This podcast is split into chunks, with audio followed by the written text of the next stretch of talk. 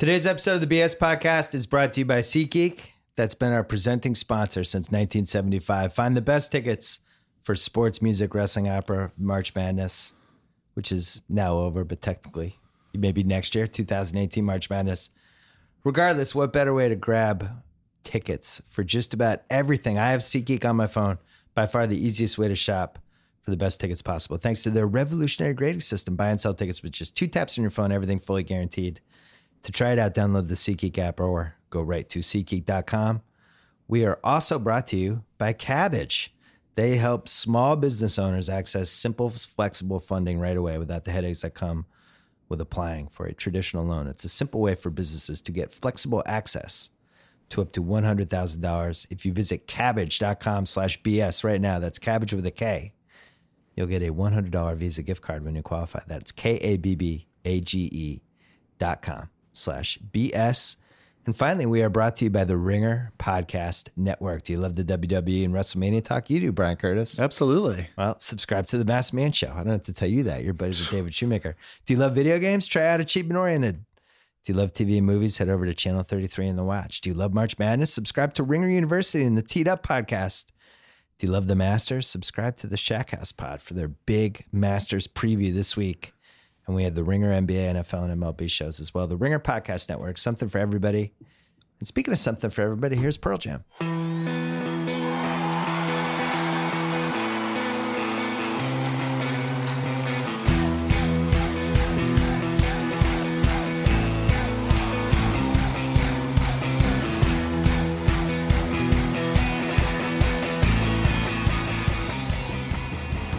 In the office with the Ringer's editor-at-large, Brian Curtis. It's been a while. Hello, friends. Brian Curtis here. Hello, friends. It feels like that time of year, doesn't it? You start it's, talking like Jim Nantz, right? It's we're, Nantz time. We're in the N C A A Tournament Masters corridor here. Do you agree with Mark Titus's philosophy that Jim Nantz did not like all the Gus Johnson attention, so he had him liquidated? Pushed him to Fox. You think so? They won't let him come back. Well, I like that. That's an amazing theory. It's a great one. I, I'll do credit to Mark Titus. I just think Jim Nantz is probably just on a different plane. And and I don't I don't know that that gets back to him, really. I kind of don't, don't believe it. You don't think just, that? I kind of don't believe it now. Because I was one of the people driving this in oh eight, oh nine, whatever that range was with Gus. March Madness, once Twitter got going, Gus had a lot of momentum from that. It's like, yeah. Oh my God, it's Gus Johnson time. And they're writing stories, and this guy, he's the most exciting. The other play-by-play guys kind of resent him. Right. He's, he's played this as a shtick. He's not a real. He's not one of us. You that's hope. All going on. Then he goes to Fox, and he, and that's it. Yeah, it kind of shocked me more, I think, if Verne Lundquist was mad at Gus Johnson. Like, you're taking my number two slot, horning in on my territory. Did you see there was an interview with Gus in the New York Post the other day, and he sounded like he really missed March Madness. Why wouldn't he? I well, mean, so yesterday, one of the things I want to talk to you about is, in WrestleMania, Jim Ross comes back for the main event, the oh. best wrestling announcer ever.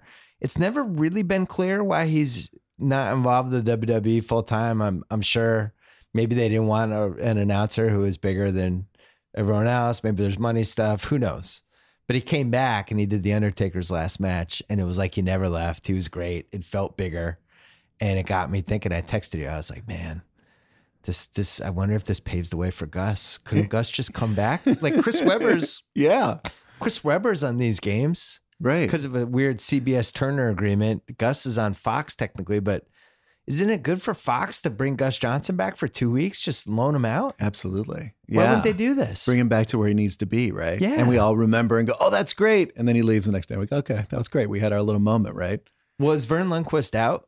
Well, Verne's doing college basketball and golf, but let me tell you. So he's not out. But I think we should apply this to all sports. Like you said, we need the old timers game of announcing. Mm. So like a year or two ago, the Cowboys, their radio guy had to, it was a Sabbath. He's Jewish. So he couldn't do it. It was a Saturday game and he couldn't do it. They called Verne, who did radio Cowboys in the seventies. Verne came back and did one game and it was magnificent. Yeah. Now with a lot of these guys, you don't want them coming back full time. That's yeah. like too much ice cream. You know, you get sick, right? Oh, whoops. Yeah, no. Pat Summerall came back a couple years ago and did a Cotton Bowl late in life. And it was, it was rough. It was not good. Yeah. It would have been better to have the, as you used to say, the video game Pat just hitting a button and, you know, doing his catchphrase. Computer generated Pat. It was so bad. But I like the idea of you bring him out of the, you know, you bring him out once in a while. Here we go. It feels special, right? I think we spend more time complaining about announcers than really anything else as sports fans other than ticket prices and salaries. And referees, probably. Right? And referees. So we now- just assume referees are going to be terrible. Yeah. I guess coaches. I, you're right. Maybe announcers aren't in the top five, but we do spend way too much time. They're up there. Though we're never happy with anybody. Joe Buck, who I think, you know, I was not a big Joe Buck fan earlier, and I thought I thought he stripped it down too much. He even admitted when he came on this podcast, like the Summerall influence actually affected him negatively. He did a Pat impression for like two years. Yeah, and I think he admits that now. Now he's able to kind of engage with the game. I think he's still really good, and I think people appreciate him when he's gone, but other than that, it's not. I don't look around and just see a slew of of great play-by-play guys. And what's weird is it's the same guys every year. Same guys. It never changes. No. And if you're, let's say you're some twenty-six-year-old prodigy, like how do you even break in? I guess you go to a team first. Yeah, I mean, isn't it? I, I think about this all the time. It's the same guys from when we were young. Yeah, Marv is number one on the N B A. Right? Dick Stockton is still around. Marvin you know? Dick Stockton still. Dick Enberg just retired from the Padres last year, right? We just said goodbye to Brent Verne. Musburger. We just said goodbye to Brent, who's now in Vegas doing something I don't quite yeah. understand, right? But it's really the same old guard, you know, and Costas kind of just downsized himself a little bit. You know? Al Michaels. But it's still Al. There was Costas was still around. All these guys, and it's kind of like you look around, like these are the guys who were calling games when I was a kid. Yeah. And it's the same group. Here's what's, I think, going to change, though. The three network era slash four network era. Those guys were so big because they called everything. Yeah. You know? And now we're sliding away from that. I just don't know. Just specialty for every sport. If I'm the new Bob Costas, am I going to be ever be that big? Is it just not possible because Costas was coming up and those guys were coming up in that network era, you know, where it's like, it was, there was cable, but it was still so big. And now it's just, you would not be that big anymore. I don't know. Like who would be, I don't even know who had as a chance to be the next Bob Costas. Well, let's just say Tirico, right? Since he came up from E S P N. It's a little, he did come up in the air when E S P N in his was forties bigger. Now though. Yeah. But I'm saying like, will he ever touch, you know, the Mount Olympus that Bob did just in terms, I don't even know, no. as good, just as big. I think it's going to be one sport per announcer. Yeah. I think you'll see the, basically the Doc Emrick, Kevin Harlan does football, but really I think of him as a basketball guy. Love Kevin. You know, he's good. And, Back and, from the dead on Easter Sunday. Yeah. That's still my favorite N C A A tournament call. Forget Gus. That was amazing. I thought what T N T tried to do on these Player Monday things was an admirable attempt. But turns out, guess what? Turns out you need play-by-play guys for games. Yeah. I'm not convinced you need studio hosts. I will still die on that hill forever, like for pregame shows and stuff like that. Unless it's somebody that clicks with the crew. I think the hosts, you end up trying to gear the show around the host to have give them something to do basically. Yeah. I'd rather just hear the people and the chemistry, but you need play-by-play guys. You yeah, just absolutely. do. I, I was watching Derek Fisher and Brent Barry. I actually like Brent Barry. Derek Fisher, I'm, I'm a little dubious of as a media person. Those were the two guys announcing a game in Utah. It was a, they're coming back from commercial. They're doing bumps. They're setting up sideline reporters. It's like, all right, this is cute, but why are we doing this? Yeah. I remember Fox did a couple years ago, they put Terry and Jimmy in a booth yeah. with nobody. And you know what always happens is one guy becomes the bad play-by-play man. Right. And the other guy becomes the kind of color guy. And you're just like, oh, but why don't we have just have the good play-by-play man? By the way, this was Monday Night Football for how long with Frank Gifford? yeah, Frank Gifford right. never should have done play-by-play. He was play. the bad play-by-play man. Yeah, forever. And then God. they finally got Al Michaels in. He just gets so much stuff wrong. Remember that? Oh. When he was kind of in the end. That was that was rough. I've had my column, the sports guy column now for almost twenty years. I He was still there when it started. It was like just, a, oh, yeah. Frank was a godsend. he he was just, you know, he wouldn't, he wasn't even really announcing anymore. He would just go into these little mini biographies of each player. Like, oh, there's Tony Romo. So many years, Tony Romo trying so hard. Get to a Super Bowl. It's never happened. Oh, You're boy. Just talking great these player. Great, great player. Players. Yeah, I remember when he was in the Cowboys in their, you know, prime Super Bowl years, and he would call Emmitt Smith, Emmitt Thomas all the time, who was mm. the assistant coach. I'm like, it's the N F L's leading rusher. Like, this is the one guy you should get right in this game. The guy just ran for eighty yards. He that's got a red no, flag. Emmitt Smith. When they're, yeah. when they're mixing up names, that's a red flag.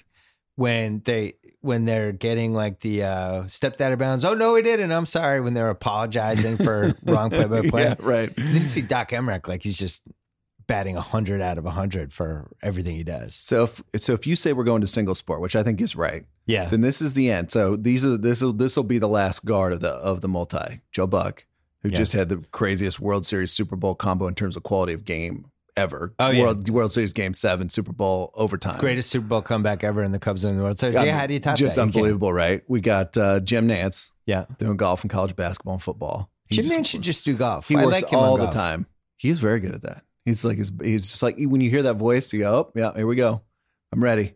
It's, it's the voice for golf. And I think, I, I thought the college basketball calls have been good. Am I, am I? In the yeah, mic? no, he's, he's been okay. I almost, I almost didn't I'm write that. I'm just mad on. at him for Gus. I know you're mad at various yeah. things. For him. We, we all, we've all got this, like, you know, you got stuff built up for the years, right? Plus, yeah. you do have him do every Patriots, every huge Patriots game, so you have it much different. I yeah, no, hear. you're right. I, he's he's very solid on college hoops. He certainly doesn't hurt it. He gave a great call last year, that fantastic final, and then Grant Hill decides to step on the on the on the buzzer beater. Yeah. By the way, if you start talking, whenever I talk to play-by-play guys, the one thing they hate, and not I didn't get this from Nance because I'm sure he would never admit it, but when the color guy talks during the final play, uh, the color guys, and they never forget. Clear out. They never forget. Because, right, that's their highlight reel forever. Yeah. And when the color guy goes, whoa, whoa, whoa, whoa, you know, it's like, no, no, no, no, dude. This is me. Yeah, this Ken is Dryden, my time.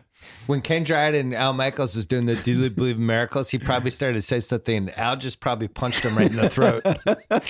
Incapacitated him for ten seconds. Boom. Oh, absolutely.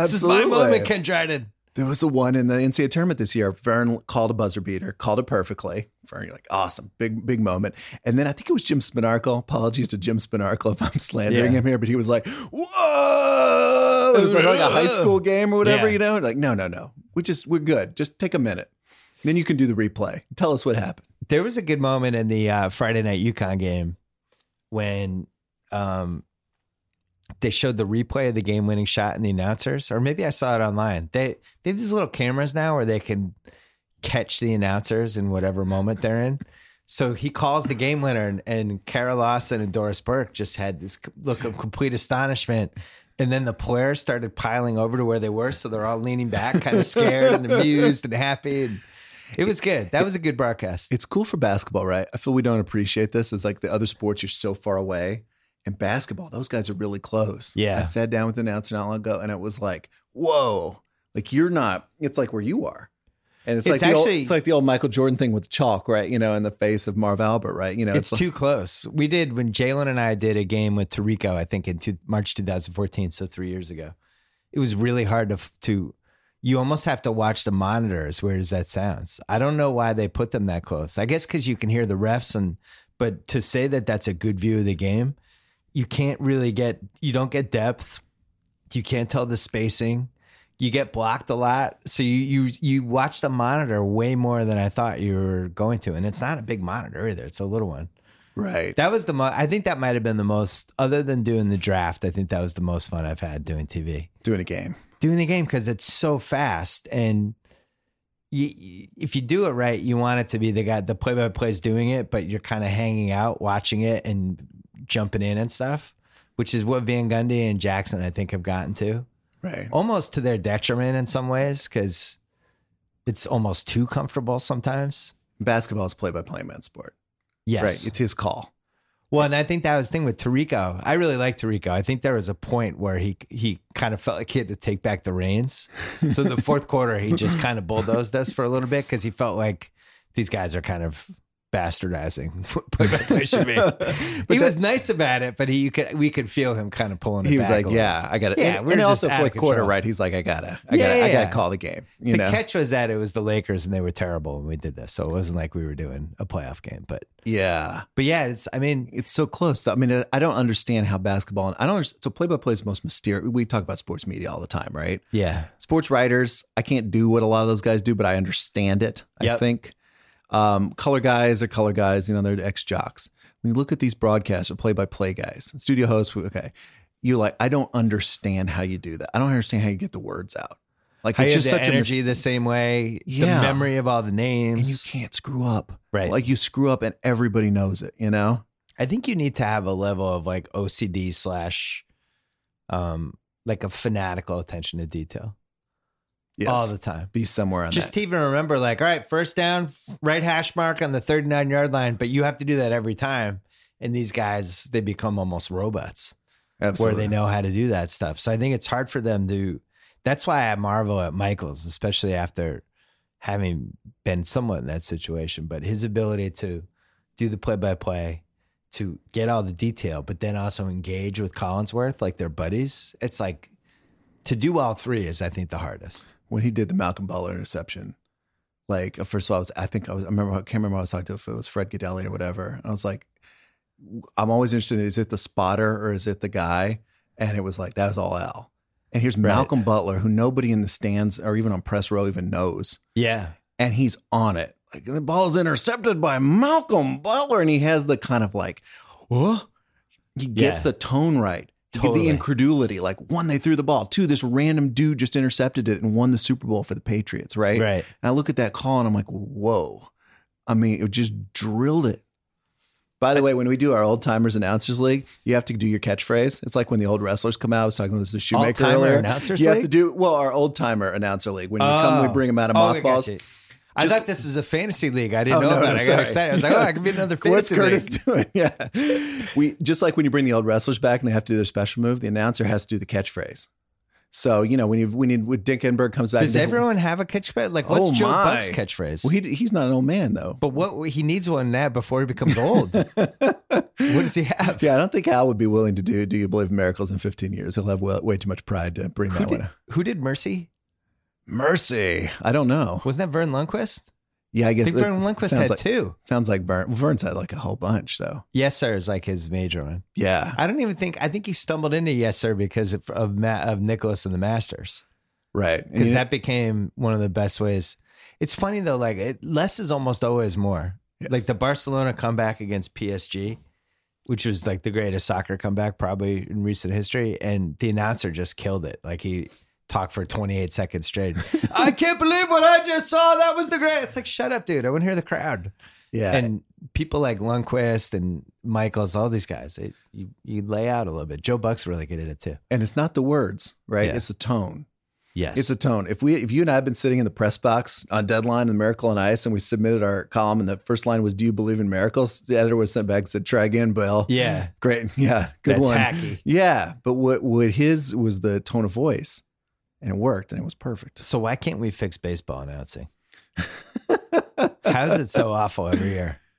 I, I just don't understand. What it. Are we? Uh, the awful, especially the local baseball announcers. I, it's just the tone of it. Everything's wrong. All of it. I would change all of it. Everything about just having people that, you know, they see a a, a batter, and it's like, oh, remember his grandfather? Wow, what a third baseman he was. The story time tell the aspect. Uh, I remember in nineteen seventy-eight, I was there. This is why people, a lot of people like Hubie Brown way more than I do.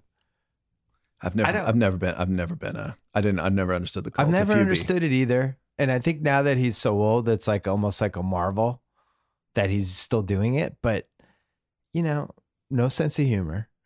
Uh, that, so now I feel like I'm killing Hubie Brown, but it's just very technical, right? He care, he cares about the nuts and bolts. He's bringing in stuff from like, you know, be like, ah, oh, that reminds me in the seventies, Bob McAdoo and Bob Kaufman used to run that play. It's like, who are you saying this to? Like nobody under thirty-five, those of those people are.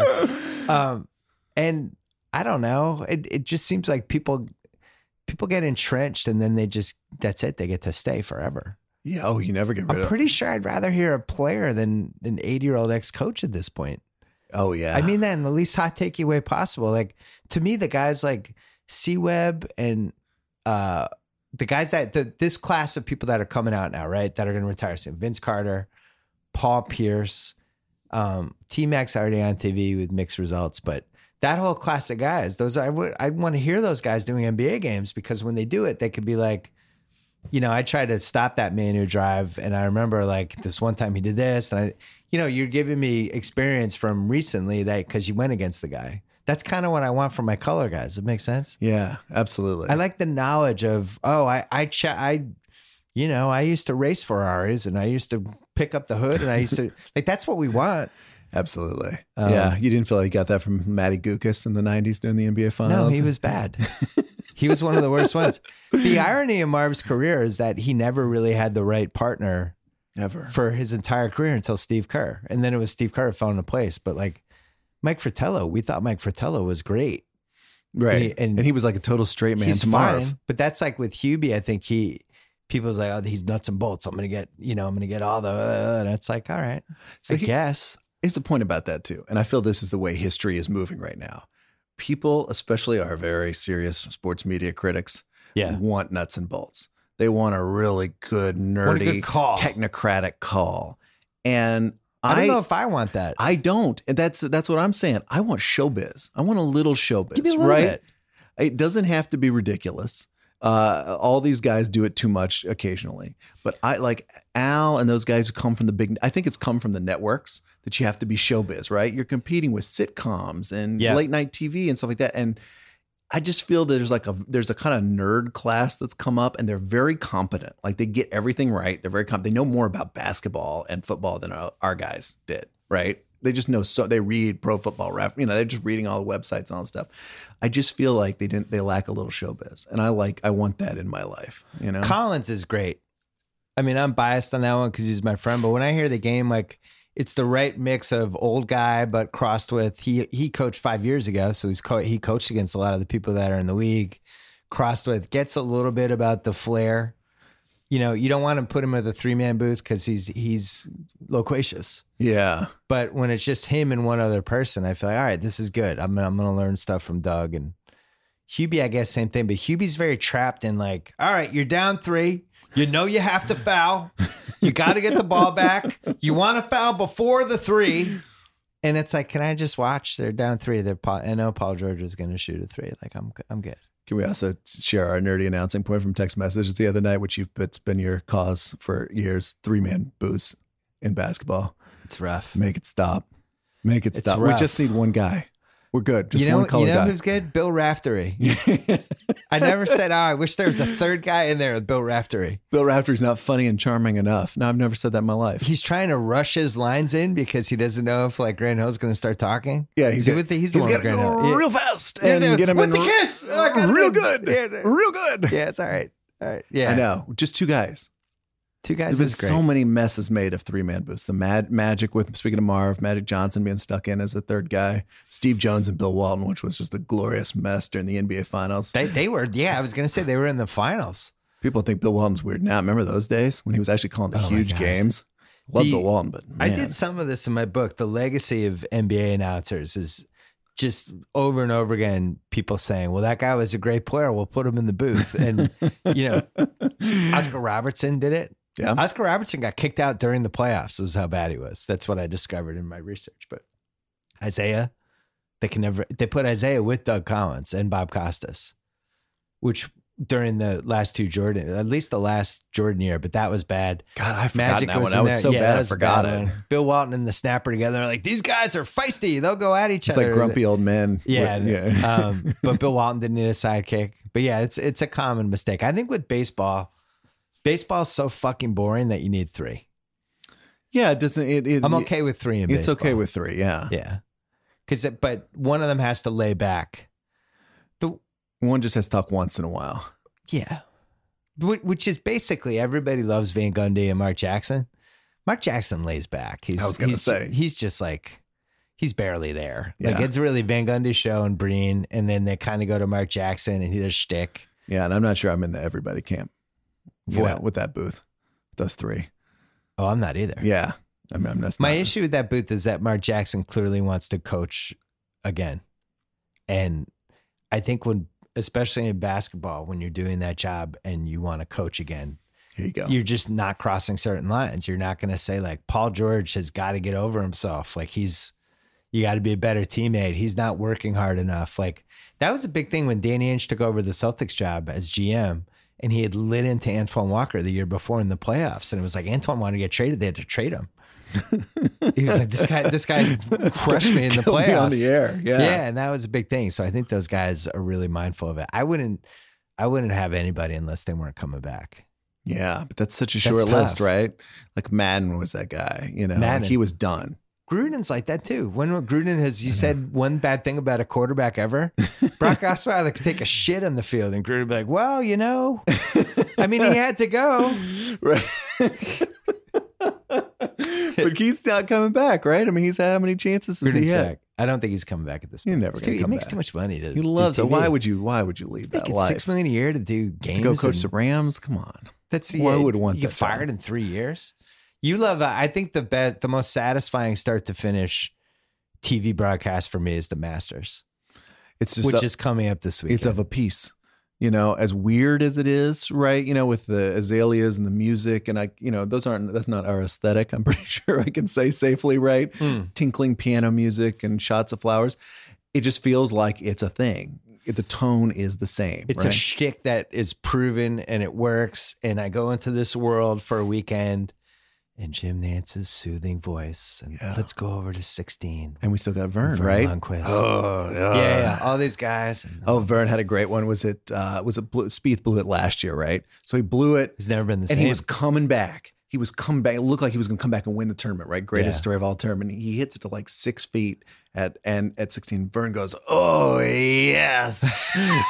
I mean, it was just, that's all he said. And it was so, per- it was such perfect Verne. That's I loved hilarious. It so much.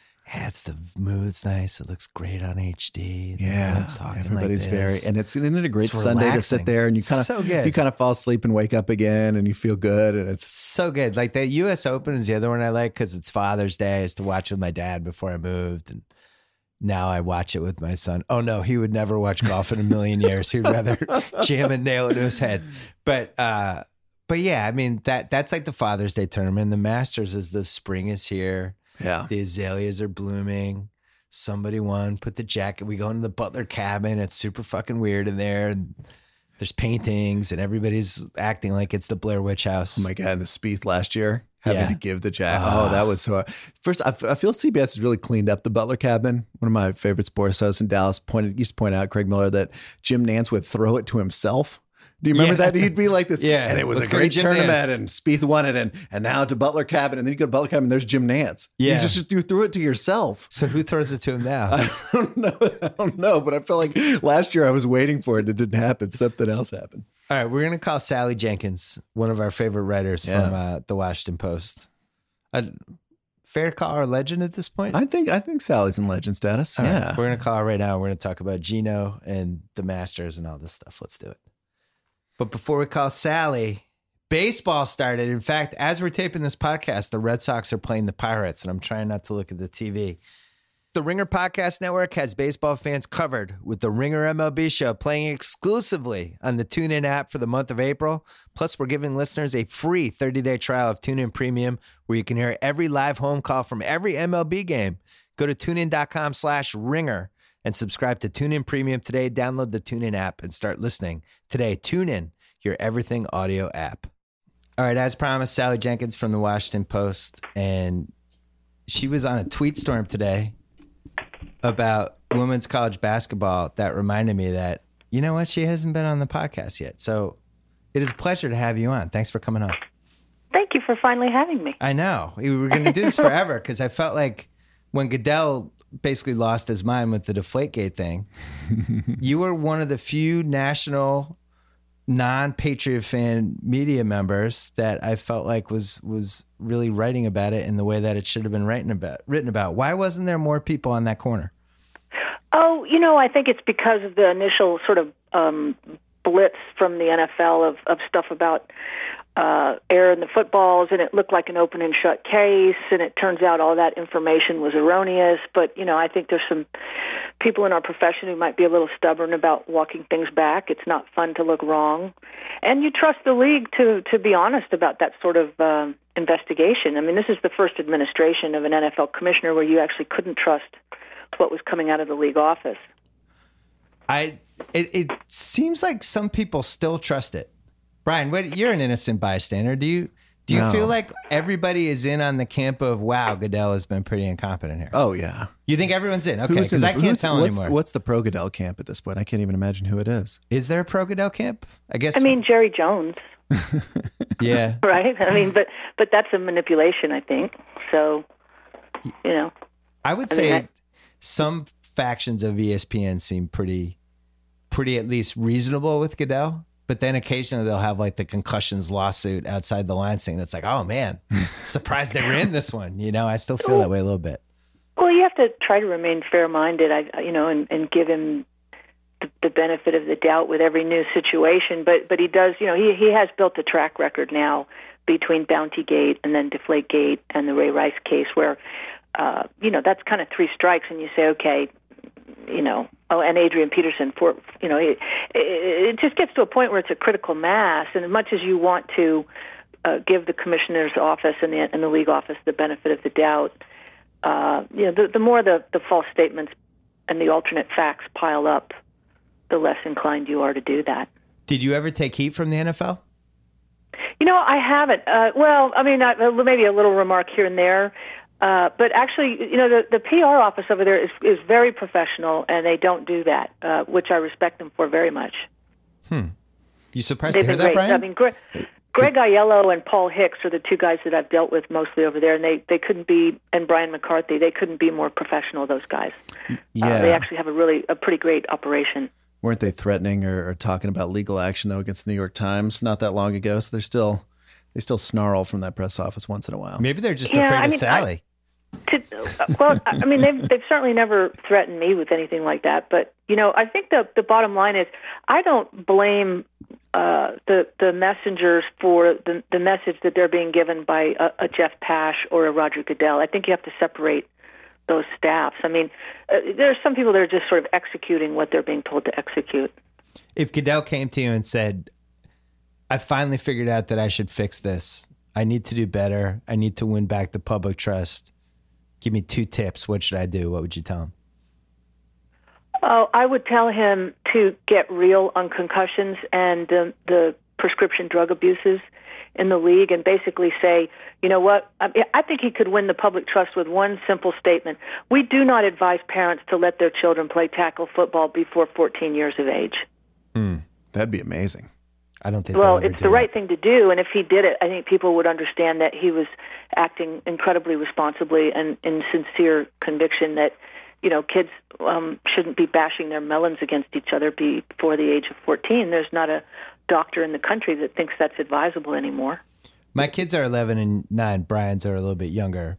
My nine-year-old son, who in any other generation would have been playing football and banging heads from Pop Warner on, and this generation now, it's like, not only do we not want him to play, but in school, it's kind of known like, oh, you'd have to be crazy to play football. Yeah, you could get, you could really hurt your head. And that that's amazing. But, you know, Brian's from Texas. I don't think it's trickled down there yet. Not back in Texas, but now that I'm a Californian and my wife is a Californian. Yeah, true. We don't even have the discussion. I mean, it's not even, should we let let him play yeah. football? It's, it's no, it's not even on the radar. Yeah. All yeah. the, the, whether, however you want to take the concussion studies, the one constant in all of them is that the younger you are when you get your first concussion, the worse it is. Yeah. Everybody at Correct. least seems to agree on that, which makes me think, whoa, you know, and it's and not the, just football. It's like, what about hockey? Somebody gets checked yeah, in the boards. And, it's more than just football. Well, right. And the, and the other thing, and soccer and headers, you know, but the thing yeah. they all agree on also uh, is, is not just the impact when you're a kid with a thin neck and, and you're whipping your head around in, in those sorts of, um, instances, but also the, the other thing they know is that the repetitive uh, blows over time, the small subconcussive blows over time are just as important. So the younger you start playing football and the more of those little blows you take uh, over time, you know, by the time you're a you know, twenty-five-year-old N F L player or, or even just a collegiate player, a guy getting out of college, uh, you know, you've taken enough blows by then, potentially, depending on whether you started at six or seven, that you're at risk. Brian, I'm going to ask Sally this after I ask you. Um, what do you think is the most undercovered story right now? Because I actually think it might be football and painkillers, which I've been, in my column, I've been writing about it the last few years, just that I'm amazed that the players are allowed to take Toradol. And now it's starting to become a big ass story. And the Washington Post had this awesome breakdown, I think two weeks ago, about just, just how deep and embedded the painkiller culture is in the N F L. And yet I still don't feel like it's a story yet. What yeah. would you pick that or another Yeah, one? I think that, I mean, just because that's bubbled up, it's on the top of my mind, but I felt we had that fifteen years ago, right? With Shaq and those guys. Remember Alonzo Mourning? Oh, you know, yeah, there was a yeah, big yeah. kind of painkiller. It was in the N B A yeah. that time. There was a big painkiller moment. And these things, as Sally would, I'm sure, say, they're all cyclical, right? You know, and then we forget and we start thinking about concussions yeah. and other stuff. And then we go, by, oh, wait a second. People are still gobbling painkillers like that? That's crazy. Yeah. What? Right. We thought we thought that story was a nineteen seventies story. And, or, you know, I mean, it was it's different drugs in different eras, right? I mean, mm. it's amphetamines for a while, um, you know, pain, you know, it's opiates now, and Toradol, anti-inflammatories. You know, the drugs change by era, but the, the basic abuses don't. Yeah, if you ever seen North Dallas forty on cable, which is a good forty years ago now, with Nick Nolte, like the opening scene is him, he's beaten up, he crawls out of bed, he can barely walk, and he's just popping pills. Right. Just to get through the next couple hours. But we ran a piece on The Ringer about Kurt Angle, the famous wrestler who uh, he left W W E, and one of the reasons he left was because he had a really bad painkiller addiction. It's like, oh, yeah, I knew he had a painkiller addiction. Then we write the story, and he's like, he was taking like sixty Toradols a day. Whoa. And when you hear that, you're like, you, most people are supposed to take, I think, four. Well, maybe. You're supposed to, yeah, about five doses post-surgery. Right. Uh, and they certainly don't recommend mixing it with other stuff. And uh, the bottom line is any sustained usage of Toradol at all is, is it violates the black box warning. Yes. I would agree with that. So what do you no, think? No the, what do you think the biggest story is right now that hasn't gotten the full slate of uh, coverage? I would agree with that. I would agree that the, the painkiller issue in the N F L, because it dovetails with the opioid the opioid crisis nationally, and the D E A's attempt to try to get a grip on it. You know, you got the White House with a with a campaign now against opioid abuse. So it's you know it's a, it's a huge national issue that that uh, you know. The N F L is really just sort of fractional in, in that story, the national story of it, the fact that we're a nation of drug addicts right now. But but the N F L, you know, is the maker of manners uh, in some respects for a lot of Americans, you know? Yeah. It's the most popular sport in America. And when you're the maker of manners and you've been very quietly, tacitly approving uh, chronic drug abuse in your league, you know, yeah, that, that's, an, that's an incredibly important story, and one that really I think is a sleeping giant. The political part of that is, is fascinating, because Trump was talking about opioids all last year. Yeah. And he would go to these, you know, go to go to during the primaries and during the general. And, and a lot of the political press at first was like, why are we talking about this? Of all these things, this is the issue. And it turned out to be this incredibly resonant national issue, you know, that he sort of figured out in a weird way that was very, it was undercover. I, it was undercovered in the popular press. Don't you think so, Sally? I do, I do, and I think a good story that, that hasn't been written is is a, a really good hard uh, look at just the culture of sports doctors in general, because they really tend to think that there's a special carve out for them, that the nature of sports medicine is somehow different from um, the rest of the Hippocratic Oath, and uh, you know, they I think they tend to be egotistical, and I think they tend to practice an inverted medicine. Uh, that, that, you know, I think in any other instance, um, we would call it, you know, really malpractice or poor care or uh, a violation of the Hippocratic Oath. You know, do no harm. They're actually putting people back in harm's way. They're masking their injuries and masking their pain level to put them back in harm's way. Right. They're performing surgeries, are, you know, are, they're, they're performing uh, you know, meniscus surgeries that they know are going to result in knee replacements later on. Yeah, that was, a, I, I, I think it was Chris, I'm going to say it was Chris Paul. What, sometimes athletes get in this situation where they have the partially torn meniscus and it can either right. heal naturally or they can just take it out.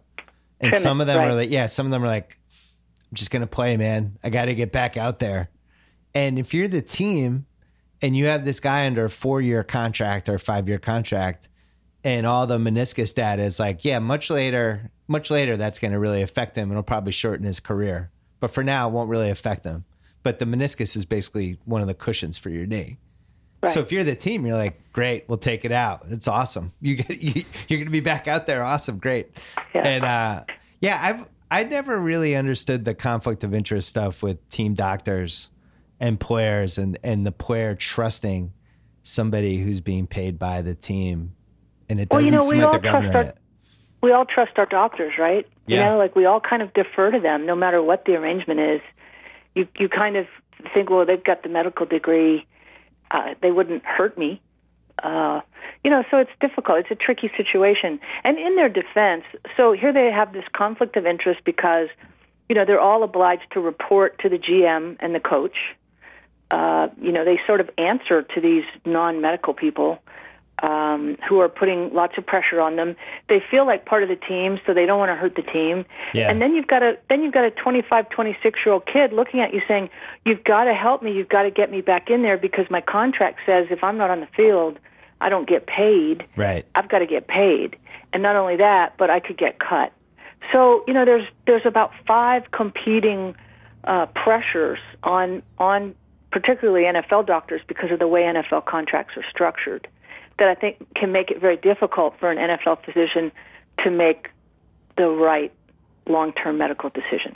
Well, maybe over the next couple of years, this will be a topic that people will jump into. Let's talk about uh, women's basketball and Gina Auriemma, who I was always just against for really no reason whatsoever. I just, it just bothered me that he got to cherry pick the best players every year, and he seemed arrogant. And I fully admit I had no real opinion on it, just like innocent bystander, just as a sports fan, like, oh, I don't like that guy. And then I was watching the H B O show, um, which is like a behind-the-scenes type thing, which the first one, they had like four or five months of material to work with, and you kind of got to know the girls. So, of course, I be, I got attached because um, it, that's the rule of sports documentaries. If you get, go behind the scenes with anybody, you end up liking them. They end up losing. As I'm watching this series every week, which it wasn't like it was that in depth, it was clear that it was like a transitional year, and yet they were still crossing over one hundred wins, and they were still undefeated, but they did seem a little bit vulnerable. And then all of a sudden, boom, the big the big upset, and all hell breaks loose. I, explain Gino to me, from what you know as somebody who's followed it for a while. Oh, he's just a superior coach. I mean, he's just—he's a great, great teacher of the game. Uh, he's a great—he's uh, got a great feel for his kids. I mean, you—you you watch—I didn't see that documentary, but you watch how his players are with him and how his former players are with him, and you know there's a very, very deep bond there. Uh, you know, they—they're crazy about him clearly, and he's crazy about them. So, I mean, I don't—I I don't see anything wrong with the guy. You know, I, I mean, I think he's just a superb coach. You know, I think that Gino, um, you know, my great friend Pat Summitt once said, she said, "I'm competitive, he's combative." I mean, I think he's got an edge to him, particularly if you're a rival, that can be unpleasant. Yeah. Uh, you know, I think he can be edgy and sort of foul-mouthed, and sometimes I think he does that intentionally for attention. And, you know, I think he's got a, an ego. Uh, I think he, he can shoot his mouth off, you know, but... Yeah, he's a personality. I mean, there's nothing wrong with that. It's actually, you know, it's probably interesting for the game. You know, it's it's very hard to uh, say there's anything, you know, wrong with, with what he's done. It, it, I mean, it's magnificent. I, I don't, you know, look, I happen to feel that if Pat Summitt, and I think Gino would agree with this, if Pat Summitt were still around, I don't know that they win one hundred eleven straight games. Mm-hmm. I think she'd have had something to say about that if yeah. she was healthy. Uh It's kind of like, you know, not getting to see more matches between Borg and McEnroe for me. Hmm. Um, you you wish they could have played more, you know. You wish you wish Pat, you know, Pat was only sixty-four when she died. I think Gino is sixty-three. Tara Vanderveer is sixty-three. You know, Pat Pat's the same age was the same age as um, you know, those coaches in the Final Four this weekend. So so it's hard for me as a friend of Pat's to to sort of not think about those one hundred eleven games. That said, it is the hardest thing in the world to coach a team through that many games in which they do not beat themselves. UConn never once beat themselves in one hundred eleven games. That's almost impossible to do. They knock down every big shot. They bring their best in every big moment. They never uh, show up and choke. They never uh, show up and don't defend, don't run the floor. I mean, the habits that they coach in that program, You just you have to just sit back and admire. There's nothing else to do but just sit back and compliment that and say, that's extraordinary. How are Pat and Gino similar? Because it does seem like, I remember there was a great, great, great documentary in the late nineties about, it was behind the scenes with Tennessee for a year. It was actually one of the models that we used when we were coming up with thirty for thirty. It was, it was just, I, I don't know why she did it, but really let everyone behind the curtain. and just players crying all the time and her really yeah. breaking people down and then building them back up. And it was one right. of the most fascinating hours I've ever spent. Cause I really, I left it. I was thinking like, she's like kind of a genius. Like, yeah. they, like well, she, she just, she picks she whoever was. the player is mm-hmm. and gets that player to where she needs them to get to, even if it means like almost destroying them emotionally to get there. And then they get there and then they, they're with her for life. It does seem like Gino does a little of that too. I, I don't know. They remind me of oh, each yeah. other. Yeah. Yeah. Because, you know, the, what they both do, what they have in common. And, and the reason you like that documentary about Pat is, uh, first of all, it was, it was made by a documentarian who went on to win an Oscar later. Uh, it's, but they were great filmmakers. Um, number two, Pat did, in fact, give them, you know, complete unfettered access. Uh, I think because she was secure about what she was doing. Mm. Um, and about herself, which I always found really interesting about her. You know, she'd let anyone into her locker room or into her huddle, uh, and I always found that fascinating. So many coaches are paranoid or worried that they'll say the wrong thing or worried that they'll cuss in the wrong moment. And she was such a lady, she didn't use that language anyway, so she wasn't worried about it, you know. Um, but, but back to your original point, you know, like I would get uncomfortable every now and then, and she'd say, "What do you think?" And I'd say, "Well, gosh, that was hard to watch." And uh, I remember one time she was working with a kid in uh, individual workouts, and, and she'd really been on the kid. And I said, you know, I was just kind of a little embarrassed for her. And Pat said, "Sally," she said, "what is more embarrassing? You know, what just happened with me in that gym alone, or what she could do to embarrass herself in front of forty thousand people?" Hmm. She said, "I'm trying to keep her from embarrassing herself." And and I was like, all of a sudden the light bulb went on, and I said, "Oh, right," you know. And then everything after that, everything I ever saw her do with a player, uh, you know, you really just appreciated so much because you understood she was trying to give them, um, you know, these moments like Morgan William had uh, against UConn. You know, these moments where you can hit the big shot under pressure. That's just an incredible gift. Teachers, teachers like Pat and Gino are actually very, very, very unselfish, uh, very, very generous. They They want kids to have that experience. Pat had that experience as an Olympian in nineteen seventy-six. She had that experience cutting down nets eight different times. She wanted kids to feel that, and she wanted to give it to them. And and once you understood that about her, and you understand that about Gino's work with his players, it, you it, you stop looking at it as harsh, and it becomes very, very generous. Brian, how would you compare that to John Calipari's eight-month relationship with his players before they leave? He doesn't even have a chance to break them down, right? He barely has a chance to he's do anything. He's trying to keep them. Yeah. Keep he's them eligible, he's right? He's trying to put his arm around him, be their buddy. Yeah. It is interesting, though, like with, you saw, like, especially Becky Hammon, and it's become a story in the last year, like, could Becky Hammon coach an N B A team? And Adam Silver's come out and said, I want this. I want this to happen. And yet, when Pat Summitt peaked, which I would say the nineties and the first part of the last decade. Um, I don't really, was was there a could Pat Summitt coach an N B A team storyline? Did that, that happen? That was a sports radio argument for sure. Oh, Sally, was it? Sally would know how, yeah. how close it actually yeah. got, but that was talked about all the time, yeah. It was talked about all the time, uh, you know, as, in, in, as a theoretical, and also she was twice invited to apply for the men's job at Tennessee. Uh, oh yeah, men's actually, college. Yeah, I was, I was yeah. talking N B A. I thought men's yeah. college. I remember N- as a story, but not N B A.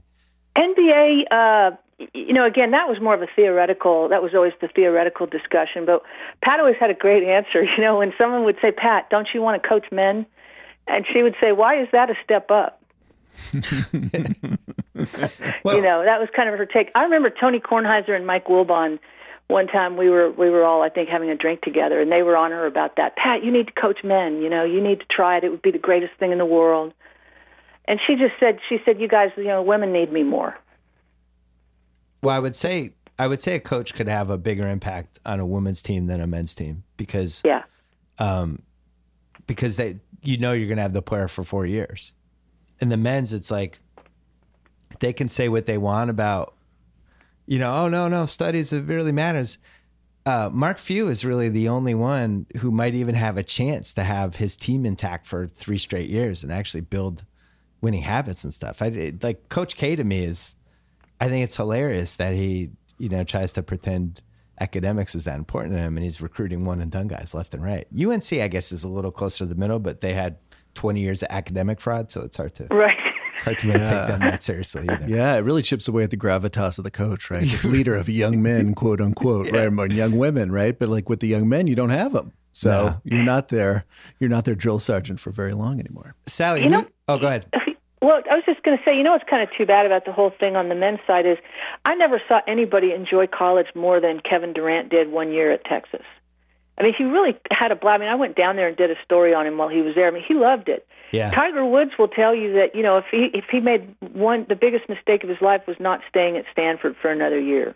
Yeah. Um, you know, they come out because they're anxious to start their greatness, and, and I get that. I understand that. Um, but, you know, I mean, just to tell one more Pat Summitt story, when Peyton Manning was trying to decide whether to come out of Tennessee after three years, uh Um, he actually went to Pat and said, what do you think? And she said, well, you know, I think you really have to ask yourself, are you ready to be a Sunday guy? Are you ready to go to work on, you know, seven days a week and be a Sunday guy? Or do you still want to be a Saturday guy, is the way she put it. And she said, I think you're still a Saturday guy. And he said, I, I think I am, too. So he came back to Tennessee, you know. I'm going to start um, stealing that.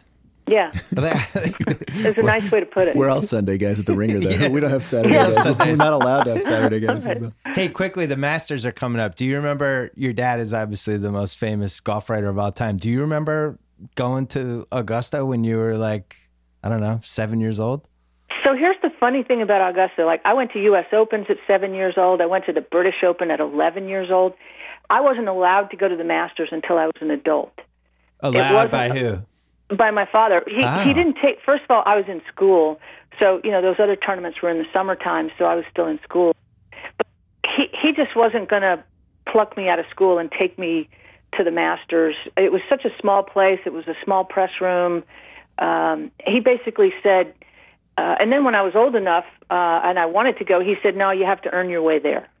You have to, you have to earn your way as a journalist. You have to get a credential. Um, and earn your way there. So it kind of wasn't, it was weird. The Masters was the one one tournament I didn't go to. Hmm. That's wild. Um, and I think partly it's because of the time of year, but I also think partly it was an atmosphere thing. What's your favorite thing to cover? I'm sure you've covered everything at this point. What was number one? Um, you know, it varies depending on the great athletes that are enlivening the sport.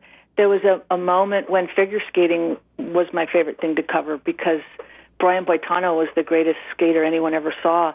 There are years when tennis is the, you know, I think tennis writers are having uh, a great year right now with with Roger Federer. Yeah. So, uh, you know, I, I think it very much is personality driven.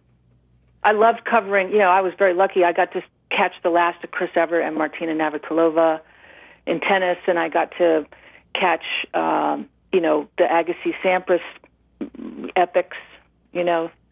So th- those were good years. Uh, a couple of Ryder Cups were, you know, upset wins by Europe at the Ryder Cup stand out. So it really, it could it could be any sport depending on, I mean, the, one of the great experiences I ever had was following around the University of Tennessee when they were winning three straight national championships and, you know, getting to lift the lid on Pat Summitt in those years when she was at her very best was really instructive uh, for me as a sports writer. I really like that answer. I, I didn't think you were going to answer it that way, but that makes so much sense because I was thinking about, you know, men's soccer right now in, in the U S and this kid Pulisic, who I think is going to be like really special. Like he has a chance to be, we always joked about, or not joked about, it was always like, well, what if soccer had its Tiger Woods? Or I mean, during the heyday of yeah. Tiger Woods, it was always like, well, what if this sport had Tiger Woods? What if boxing yeah. had Tiger Woods? And I think... yeah. I think he has a chance. I don't want to jinx it, but he's special and he's playing for one of the top eight teams overseas already. And he's eighteen and he comes into these, uh, these two World Cup qualifiers we had and is doing things that no American player has ever done before. And it kind of ra- raises the possibility like, well, all right, let's say the L- LA has the Olympics in two thousand twenty-four. And we're trying to win the Olympics, and this kid is now twenty-three. Like, that might be the most special event in that Olympics. It's at least on the radar now, you know? That's yeah, that's exactly right. That's exactly right. And you wait for those, you know? Yeah, I wish we had more. I think the people in the seventies had had a whole bunch of them all at the same time. We, we're lucky right now in basketball, I think, and definitely in football quarterbacks. Yeah, but, we're having a genius cluster. Yeah. Yeah. We and, really are. And the greatest like one year run starting at last year's N C double A tournament final yep. of, of just of, excitement of amazing big games. But that could also be a sign that the world's ending. if, it, if the world was going to end, wouldn't God be like, well, I'm going to have all these unbelievable sports things. I'm going to get it all out now. I'm going to have a, the Cubs win the World Series after a rain delay when they blow it in the ninth inning, yeah. and I'm going to have a twenty-five point right. comeback. All right, Sally, thanks so much for coming on. I'm glad we finally did this. You have a permanent invitation to come back whenever you want. Thank you. Bring me back. I really had fun. All right, great. Thank you. Okay, bye-bye. Uh, before we bring back Brian, one more time, mentioned the Ringer Podcast Network, but WrestleMania thirty-three happened, and uh, the masked man broke it down right afterwards. David Shoemaker, Brian Curtis's By oldest God, friend. David Shoemaker. My God, it's Shoemaker's music. So that is a new podcast feed. He did a bunch of them last week. I was on one of them, but you can subscribe to the Masked Man Show or follow uh, follow it on Twitter. You know, by God, you know what I like the the Sally Jenkins the the. The Pat Summitt stuff,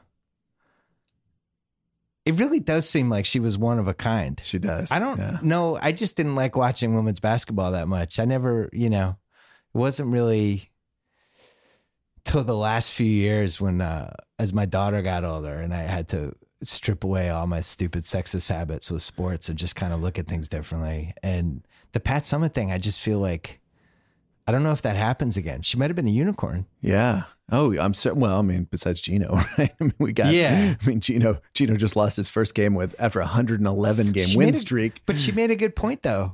Yeah. If it's, if, if it's, if she has, if, if he, Summit's still there, if he Gino, had his greatest, no way, Gino. If he had his greatest rival, what, yeah. would that, what would that have been like? That would have been amazing. Cause it really does seem like there's maybe three just kick-ass female basketball recruits a year. Absolutely. And UConn just gets all three now or two of the three.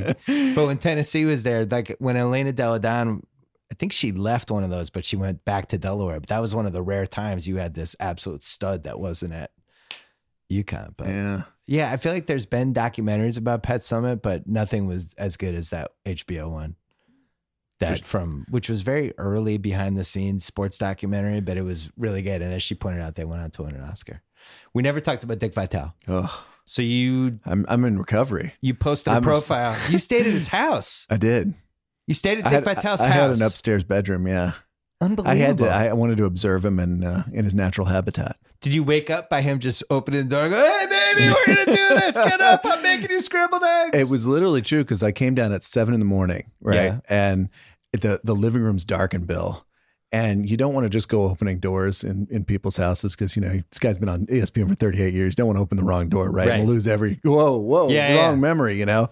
But I'm sitting there and all of a sudden I hear this, hey, everybody, Dick Vitale here. I'm coming up on Mike and Mike in the morning at seven twenty. And I'm like, whoa.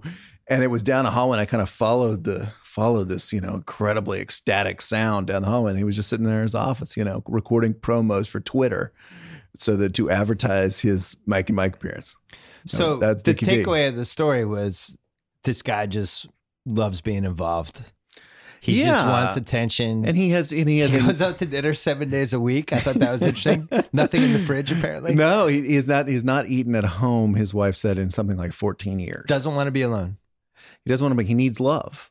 He needs the love, right? It's not, you know, he is, if you see him with people, he's unbelievably generous. He'll take selfies, sign pictures. You know, he's like, give me your address. I'll send you something. Here's an autographed book that I wrote. People are like, great. Thanks, Dickie V. But he also has this need to be loved. He really wants to be, you know, he wants that attention. That just so it's carries like a benevolent him. Trump. Yeah. We all want to be like, yeah, benevolent Trump.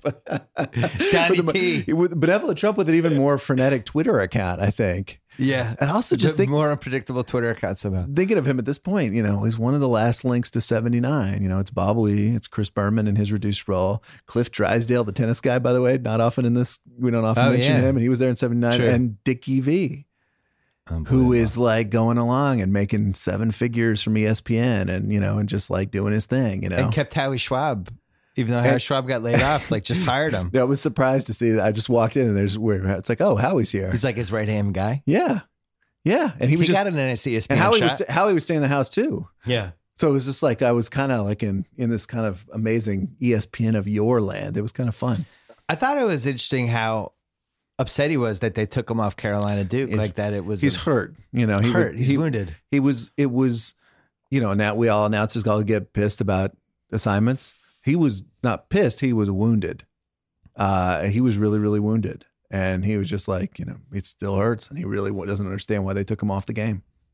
You called a couple of E S P N. Did you talk to John Skipper? I got a statement from John Skipper. And you talked to John Wildhack? Yes. Now the Syracuse now at, A D? Now the Syracuse at A D, yeah. Yeah. We never really got along. I thought it was funny to see him in a Ringer piece. There you go. Can't, can't he was, say, he was very gra- we left on gracious terms. To answer questions. I talked to Brent Musburger too, which was very fun. You know, he's a, did you have to call one nine hundred number? Hello, my friend. Yeah, he gave me. He gave, I got nine picks, and then I did an interview about Dickie V. I don't know if Dickie V happens again. I think I, the internet would, in the early stages of it, the internet would shape it a different way because yeah. he, he was so not self-aware for so many years that then it just became him. Berman was like this a little bit too, where you just. You're just going a certain way and you don't realize that there's this whole other demo being like, what the hell's going on here? Yeah. I mean, does it make sense? Yeah. Cause he was shaped in an era where he would do his thing and yeah. then he would have to arrive just at your thing. He would have to arrive at a basketball gym to hear people chanting his name to know whether he was doing it right. You know? And he told me it took a couple of years. Like he starts at E S P N seventy-nine. It's kind of, he said like eighty-four when Jim Valvano won the, when N C State won the national championship, all of a sudden people at arenas are like, oh, Dickie V's here. This is a thing. But he really didn't know. He was just kind of being, you know, this, this strange, loud dude on television. Hmm. Uh, E S P N layoffs coming. Yeah. We don't know what's happening yet, but it sounds like there's going to be a big makeover in the company. Just sounds like a, really interesting time for that place where Sports Center is basically going to go away during the day. It'd be relegated to a completely different thing. And they put all their chips behind like a morning Sports Center. It seems like with Mike Greenberg. Yeah. Or a, show, a, a or morning, a morning, more of a morning, morning talk show, morning talk show type thing. You have that Neil Everett Sports Center. It's going to run according to Jim Miller going to run before it. Really? You're going to run late night and they'll rerun it in the morning. Then first take, first take, then a bunch of talking heads, people. It sounds a lot like F S. It sounds like the F S one model. It really kind of does. That they were rejected. I mean, I know they'll have a lot of reporting, you know, in SportsCenter and all that stuff, but I don't know. I think when we talk about seventy-nine, I just think like one thing of me, it's like the old E S P N that we knew is just drifting away for various, for different reasons. But there is a moment you're just going to look at that network and go, I just don't have that twenty year, fifteen year, thirty year, forty year connection to any of these people anymore. Yeah. These were all new people. Right. You know, newish, you know, Scott Van Pelt's the veteran, right? Like that. That's look, crazy. You look veterans. At, yeah. yeah. But you look at that and it's kind of like that, right? It's getting to be like that, you know, or, or Tony and Michael or the, you know, and that we remember when that was new. Yeah. You know, and so it's funny. It's really funny. What would you think, what would E S P N do if it could just start over in every, sh- with all the things they know they have to do now? Do you think they would still be in Bristol? No way. Do you think they'd be in New York, L A, Orlando? I mean, I just think it would be, you would just logically build it somewhere like that, especially so you could get talent to go there, right? I guess. Nice place for people to move to. Because for years and years, Bristol was the biggest advantage they had because it was like they'd have these people, they were trapped there. They bought a house. Kids in the schools. Public schools. Yeah. And then it's like if somebody tried to recruit them, they had to offer over one hundred, one hundred fifty thousand more right. to make it worth their while to get out of there. Yeah. I mean, we could say, why didn't we build the Ringer in Needles, Arizona, you know, or Needles, California? Right? We thought, we thought, yeah.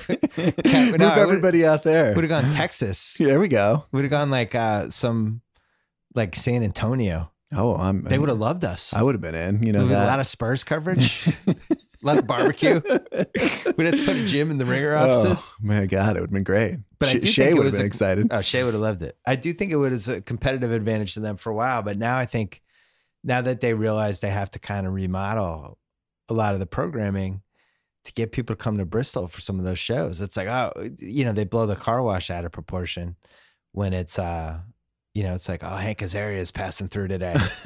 and it's and he's on seven shows. I don't really understand that model. Yeah. And the other thing I always hear when I talk to people in, in the, the, the strange land of sports T V is that E S P N for so many years said, don't be bigger than the brand, right? Yeah. You're, you are a cog within this beautiful machine and easily shiftable and replaceable. And now they've gone the other way and they say, here are the ten people that are our big stars, and everything's branded around them, right? Yeah. Mike Greenberg, Scott Van Pelt, like, all, like the mu- suddenly the music stopped, and it was just a totally the opposite strategy. Well, why do you think they did that? Well, I just think this is what they're playing. I mean, they just changed the plan completely, but it wasn't, you know, it wasn't Keith Olbermann, it wasn't Dan Patrick. Like, okay, Dan, you're big, you know, you're, you're the legend. You're the one of the greatest who's ever done sports highlights ever. And so it's your show. It's no, it's these other guys. Cause they were the, you know, now this is the, the group and gals that's left. It's funny. It's just a funny. I would argue that for years and years, including for the entire time I was there, they thought the brand was Sports Center and Games. Yeah. In that order. And then it became Games and Sports Center. And then it was Games, Sports Center, and P T I. Online is not part of this. And then it became Games, Sports Center, P T I, and online. And it so you always had the, the big things that they cared about. And then over the last five years, it became clear that Sports Center was the least important out of those four things because so many people were getting highlights and videos on the internet. And unless it was the Sports Center immediately following a game, there was just no real necessity to watch it. But they, it took, you know, when I was there, they're having all these how to save Sports Center meetings, but the people that were in the meetings were the same people that were the reason Sports Center was what it had become, you know? So they're all defensive. Like for instance, I, I was in a bunch of different ideas meetings for different parts of the company. I was never invited to a how to save Sports Center meeting because it would have been almost too much of a red flag that there was something wrong probably. The, the, we brought Simmons in. Yeah, well, why is he here? Well, and well, I think you, he gets along with Skipper. That means must mean something. In addition to being the signature signature franchise, it just gave that network so much. I think I've already used the word gravitas in this podcast, so apologies, but it gave it so much gravitas because we're doing the news, right? Yeah, we're doing the news, right? This is not silly sports bells and whistles gone. We're doing the news, even though it's a funny newscast most of the time. It's a newscast. And as soon as that kind of goes away, then it's like, oh, talk shows. Oh, it just feels different, right? It just feels like it's less serious, even though we know that, you know, SportsCenter's not, it wasn't like, you know, Walter Cronkite at the peak, but it's like it was. No, but there was a narrative, was you know, at, in nineteen ninety-five, if it's two o'clock and I'm watching SportsCenter, I don't know who won the games. Absolutely. So it's Minnesota versus Golden State. I'm on the edge of my seat because yeah, it's like, and then Pooh Richardson hit a three. I'm like, oh, did they win? And it's like, oh, did they win? And now it's like, I know who won. So why am I watching it? Yeah. Oh, I agree. I mean, I agree completely. Like yesterday I'm but, watching because it's like LeBron and Tristan Thompson yelled at each other. And if I if I happen to be watching SportsCenter, it's like, here, this comes up. Here's what happened. I'm yeah. like, oh, I wonder if they have a take on this. I'm just changing. Our, our, our, our thinking psychologically of E S P N changes when there's no longer a newscast telling you things you don't know, right? All of a sudden, it just feels different. Yes. So like, oh, it's just people giving opinions. I can give opinions. They don't have any special power. They may be funnier than me and better looking than me and or all that stuff. Ex-athlete. Yeah, but they may just not. They Here's don't have, a linebacker played. What do you think? When people know news in journalism, they have a special power, right? They they know things I don't know, right? They yeah. know the score of the game, or they know they're Adam Schefter and they know the trade or something like that. And as soon as you take that away, all of a sudden, it just there's something less mystical about it. I don't know. It's funny. What do you think of Clay Travis's theory that Bob Iger wants to run for president? I, I thought that was making E S P N one, way left. Uh, if I were, um, if I were running, if I were, I don't think my plan to win the Democratic primary would be who I followed on Twitter first. I just, I just yeah. thought that was bonkers. You followed Jamel yeah. first. All right. Here's how. Here's how I win the Iowa caucus. Right, Jamil Hill following her on Twitter first. message, message, to, message to Iowa. I thought that was, I thought that was, I thought it was a very, I thought the piece was distasteful, but I also thought the logic of it was, was not, was crackers. I just thought it was. And yet if Bob Iger runs for president, it'll be hilarious. Yeah, I'm, I'm, I'm you know what? Clay Travis, we, I'll come back on here and tell Clay, and tell Clay Travis, I'm, I'm sorry. You were, you were, you were right about that part. I do think it's possible he runs for president. Trump has showed that anything is possible in politics. I, I would not rule him out. I mean, look, anybody could run at this point, I believe. I think he wanted to be the baseball commissioner very secretly, and that was never going to be in the cards. And then I think he wanted to be involved in an N F L ownership, and that wasn't in the cards, and that fell through. And now he's still in charge of an awesome multimedia company, but also knows that a C E O can't be in charge of that company for twenty years. That that's never, that never ends well ever. Every sign ever says that's going to end badly. I don't know. I, I would have thought it would be more likely for him to be the senator or something. Yeah. If you told me right now you're moving to Orange County and you're going to run against Darrell Issa next year, I'd say, great. Oh, that makes sense. Me personally? Yeah, because everything's happening right now. Trump won. Everything's in play. Representative Simmons. Maybe the, the Honorable Bill Simmons. Maybe the Undertaker. That should be his next move. Governor Undertaker. I'm going to bring the, I'm going to bring this government back from the dead. He'd have a, the, the bumper stickers right itself, right? fourteen minute entrance. Here's what America's going to do. I'm going to make this budget rest in peace. There you go. Yeah. Listen, after Schwarzenegger, I'll believe anything. There's nobody that could run for president. That wouldn't surprise me. Brian Curtis, what's your next story? Uh, I don't know. Let's talk about it after we get off the air here. All right. Thanks for coming on. Thank you. Thanks to uh, Sally Jenkins. Thanks to SeatGeek, our presenting sponsor. And thanks to T-Mobile, because they are giving away a free year of M L B dot T V Premium. That's a one hundred twelve dollars and ninety-nine cents value. It's absolutely free, only for T-Mobile customers. You get unlimited data. You won't blow up your phone bill. All you have to do is download the T-Mobile's Tuesdays app from the App Store. April fourth, you get your free year of M L B dot T V Premium, either in that app or you can go to T-Mobile dot com backslash M L B. Uh, blackouts and other restrictions apply. See terms of use for details. And also, don't forget about the Ringer Podcast Network, where we have really something for everybody at this point. Also, I got to say, like, what is it? Month? We're in month eleven now for the Ringer. It's not even that, is it? It's June. I June. Think this is our eleventh oh, this, month. Oh, yeah, we're starting. We're month. starting our eleventh month. It feels like it's been like four years. I, mean, I know. I feel we're feeling like we're we're we're getting. There's into so much it. content on this site today. It was really one of those days where you go and you're like, you got WrestleMania, Major League Baseball preview, March Madness. Curtis writes a Dick Vitale feature. Um, you have uh, Big Little Lies. Oh yeah, couple Big Little Lies. I mean, it's just like pop culture, sports, tech, all that stuff. So check it out. And especially when there's a lot of stuff, N B A playoffs, all that stuff. Is that going to be so, a big subject for us? Yeah, I think we're going to potentially N B A playoffs, Game of Thrones, all that stuff. So anyway, uh, two more podcasts coming later in the week. And if you missed it, Kevin Durant was on on Friday and we spent an hour and a half with him in Oakland. And uh, that's a topic for another time with us.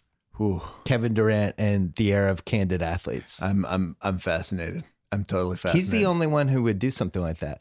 Yeah. Like LeBron's, I'm not going to LeBron's house and spending an hour and a half shooting the shit with him. It's like really just Durant and would have is, the balls to do that. This is what we people who try to get these people to quote unquote open up, as they yeah. say, tell them all the time, just be yourself and it'll be much, you'll be so much more interesting. Yeah. And, he, and he's, he's just like, I'm going to be myself. People can tell the difference. Yeah.